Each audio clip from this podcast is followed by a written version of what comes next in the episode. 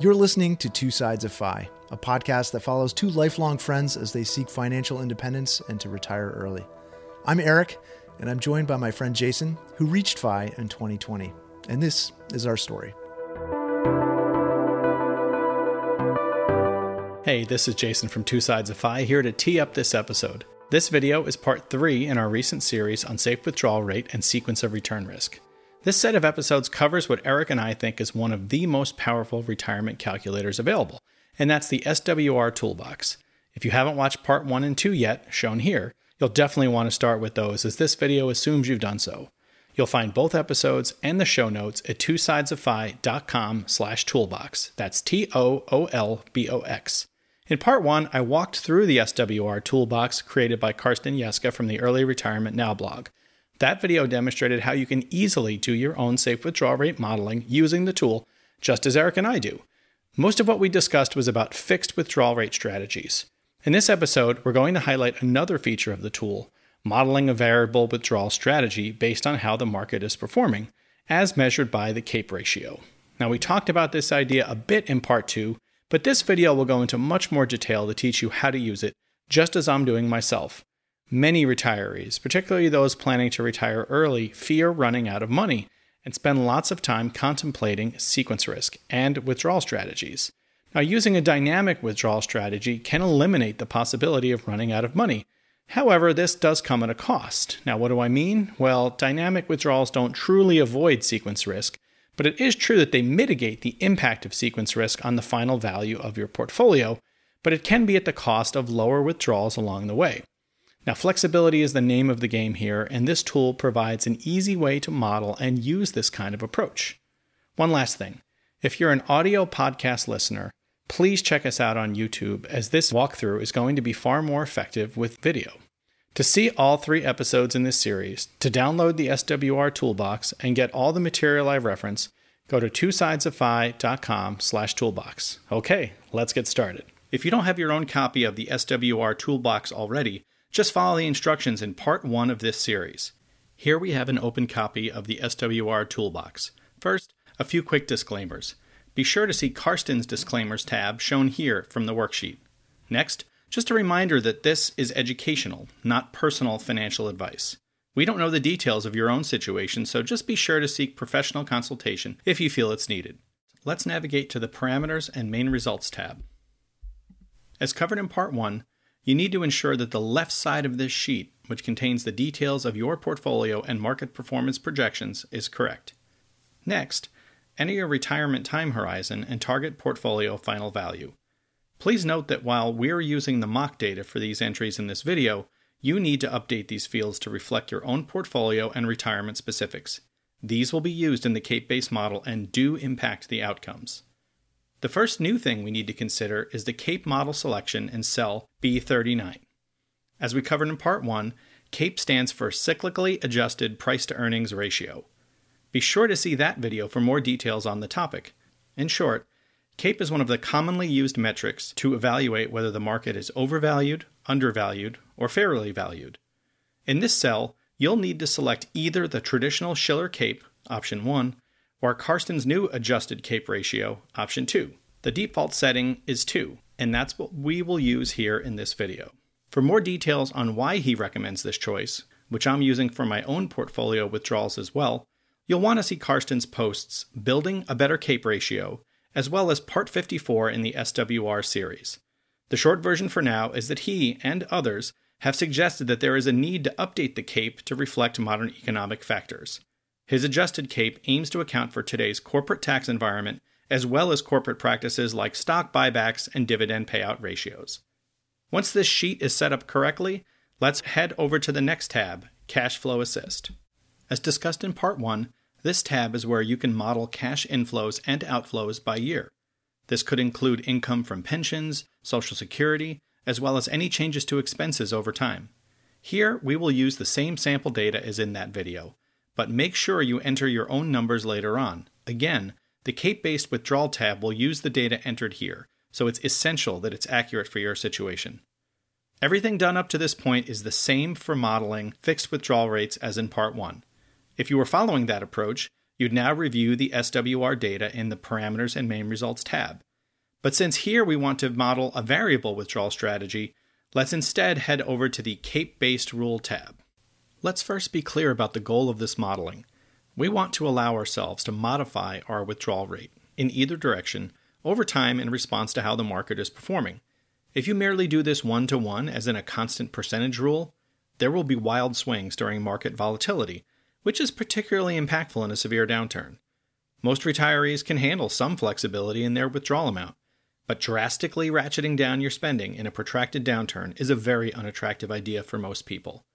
With the method we'll use here, the aim is to soften that impact by tying our withdrawal amount to not only the portfolio value by a constant percentage, but also to an equity valuation like Shiller Cape. Now, that will allow us to soften the drop in withdrawal amount as compared to a directly proportional amount. Now, that's because while the CAPE will drop comparable to the stock market, it will be in a much smoother manner since CAPE is based on a 10 year average earnings measure. Now, we need just a little bit of background before we edit these cells. Those who want more than we'll cover here should see parts 18 and 54 of the SWR series, as well as Building a Better CAPE Ratio. Mathematically, a CAPE based rule expresses your annualized target withdrawal rate, which we'll call W, as A plus B times the inverse of the Shiller CAPE. Now, all that means is 1 over the CAPE ratio, which is also called Shiller cape Earnings Yield, or CAEY. Those factors A and B are the intercept and slope, respectively times the portfolio value, which we'll call P. Do you need to know this math well in order to use this tool? No. But when you're ready, all the details are there in the blog posts. Karsten simulated different combinations of A and B in part 18 of the SWR blog series. There's some math in there to parse, but I found it helpful to understand how the tool works. What's important to know is that this exercise led him to the default values in the toolbox of 1.75% and 0.5 for A and B, respectively. And this is what we will use today. As he describes in part 28, these values were chosen to yield less volatility in withdrawal amounts. In other words, the dollar amount you can actually take out of the portfolio and spend, which, from a practical perspective, is generally of the highest importance to most retirees, much more so than the withdrawal rate. Okay, let's get back to the sheet. The core section of this is in the top left, specifically in cells B6 to B17. So let's start there. Just ignore the rest for now. The values for factors A and B are entered in cells B6 and B7 respectively. B8 is simply a ceiling on the withdrawal rate allowable. B9 is where we need to enter today's CAPE. Where do we find that? The latest version of the tool that you see here has two ways to obtain this value. The easier way listed as I record this as under construction, can be found in cells D8 for the Shiller Cape and D9, which is Karsten's adjusted cape. Now, as he notes in this comment I'm showing, sometimes this function doesn't update properly. But this worked yesterday. That's okay. It may well be when you download the sheet, this will work just fine, and so it will be very quick to get the cape value from here. But in the worst case, you can always obtain the raw data as I'll show you next. It's really easy. That failsafe method is to download the latest data compiled by Karsten from the link in cell AB1. Depending on how your computer is set up, clicking this link will download a comma separated values file, or CSV, and potentially open it in a program like Excel or Numbers. The latter is shown here. You could also open it in Google Sheets. The CAPE values are found in columns J and K where the last digit represents the CAPE model, in other words, cape.earn1 or cape.earn2. Scroll down to the bottom to see the latest values available. For example, as I record this, the April 14, 2023 data has the Shiller CAPE at 28.922 and Karsten's adjusted CAPE at 23.535. Either way, we need to enter the CAPE value. So let's enter the adjusted CAPE value in cell B9. The remaining values below will be automatically pulled in from other tabs in this worksheet. Remember when I told you to make sure they were correctly entered? Skipping cell B10 for now, B11 is your retirement horizon in months 720 months or 60 years in this demo data. B12 is the final portfolio value, in other words, what percent of your starting portfolio do you want to remain when you die and stop withdrawing, or 25% here.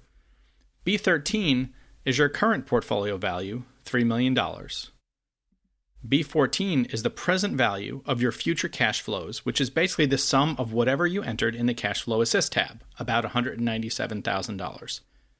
Now, B15 is just the product of cells B12 and B13, or the targeted future value of the portfolio at your time of death, $750,000. That completes the list of factors. Now, one tip don't change these values here in this tab, as the formulas will then be removed. Just change the data in the first two tabs in the worksheet if you need to make edits. Okay, on to the results. Hey, Eric here with Two Sides of Fi, checking in with a quick request. Jason and I love making this show and sharing our conversations, but we need your help spreading the word. The best way to do that is to give us a quick rating and review on your podcast app of choice. And if you know someone on the Fi path, please hit that share button on your favorite episode. Every little bit helps. Thanks. The first result shown is found in cell B10 which is the CAPE based safe withdrawal rate to target capital preservation and ignores supplemental cash flows. Here, that's calculated to be 3.87%. Let's move on to cells B16 and B17. B17 shows the annual target withdrawal rate incorporating all of the data provided, including the supplemental cash flows. As you'll see, this suggests a 4.4% annual withdrawal rate target, which is equal to, as shown in cell B16, $10,991 monthly. So, in the month where all the data entered reflect your portfolio and the market valuation, the model indicates you could safely withdraw $10,991. But let's model a downturn. Let's assume your portfolio drops 18% this month due to market conditions. That's a $540,000 drop from $3 million starting, yielding a portfolio of $2.46 million. Let's also assume that the CAPE falls by 15%, from 23.54 to 20, and enter both of these values in the sheet, leaving everything else the same. Our new target withdrawal rate has changed to 4.76%, yielding a target withdrawal of $9,761 that month. Now, while it's true that your target withdrawal amount has gone down by about $1,200, which makes sense given a market downturn, that's only about an 11% decrease compared to an 18% drop in the value of your portfolio, so you can readily see the cushioning effect at work. Let's instead be optimistic and assume that the portfolio now increases in value a little over 30% over the next month due to a market recovery. That will take it to $3.2 million. Let's assume the CAPE now increases by 20% to 24. We now see that our target withdrawal is down to 4.35%, which makes our targeted monthly withdrawal amount $11,590, which is a nice 19% increase over the prior month. And then basically, you repeat this exercise monthly over time, making adjustments as needed based on the environment. And with that, you now have an understanding of the basics of how the CAPE based rule in the toolbox works. Let's finish by briefly summarizing the other information shown in this tab. If you want further details on these elements, be sure to see parts 28 and 54 of the SWR series. This table at the top center of the page demonstrates a way to evaluate how different CAPE based rules would have performed over history. This is a model that Karsten has used in several places in his blog. And as he puts it, running out of money is no longer an issue with CAPE based rules. Instead, failure comes in the form of deep and extended cuts to consumption, so, looking at that over time is a really useful way to consider different CAPE schemes. You'll also be able to see the impact of different asset allocations in this table. As one example, try dropping the equity allocation in your portfolio in the Parameters and Main Results tab and see how that impacts these results. This is actually a pretty useful way to better understand how a given portfolio and a CAPE based rule set looks in a historical context. Now, Changes you make as described will also be reflected in these graphs below. And if you prefer to see these kinds of data visually, this is really a great way to do it. Pretty simple, right? In our opinion, the CAPE based withdrawal tool is a powerful addition to the array of options available in the Safe Withdrawal Rate toolbox, and one that we'd suggest is worth considering. That said, this is far from the only variable withdrawal strategy out there. Several other approaches, like VPW and Guyton Klinger, are discussed in Part 18 and elsewhere on Karsten's blog if you'd like more information. A few thoughts in closing. Be sure to see Part 2 of our SWR series for the discussion that Eric and I had about how we're using this tool, including my current practices with the CAPE based method. In short, it really was just a simple addition to my monthly financial review process. We also talk about several practical aspects of using the tool, including why I don't generally withdraw up to the safe rate calculated in the tool. Stay tuned for more on that topic in future episodes. Now, if you want to see more details on the math behind the toolbox, be sure to check out Part 8 of Karsten's blog series, which is the technical appendix, and Part 18, which provides a look under the hood at variable withdrawal rate strategies, including the CAPE based approach we talked about here. As I mentioned in Part 1 of our series, consider rewatching this video while you work with your own copy of the SWR Toolbox. Many viewers have commented that they found it helpful to work with it while following along with the video. As a reminder, You'll find a link to the show notes in the description field of this video or at twosidesoffi.com slash toolbox. And lastly, thanks so much for watching. To best support Two Sides of Fi, please consider liking this video and subscribing to the channel. If you have any questions or feedback, don't hesitate to leave a comment on the video. Thanks. Join us as the conversation continues next time on Two Sides of Fi. If you've enjoyed the show, please consider rating it at Apple Podcasts or wherever you listen. For show notes, resources, and links to the video version, please check out our website at twosidesoffi.com.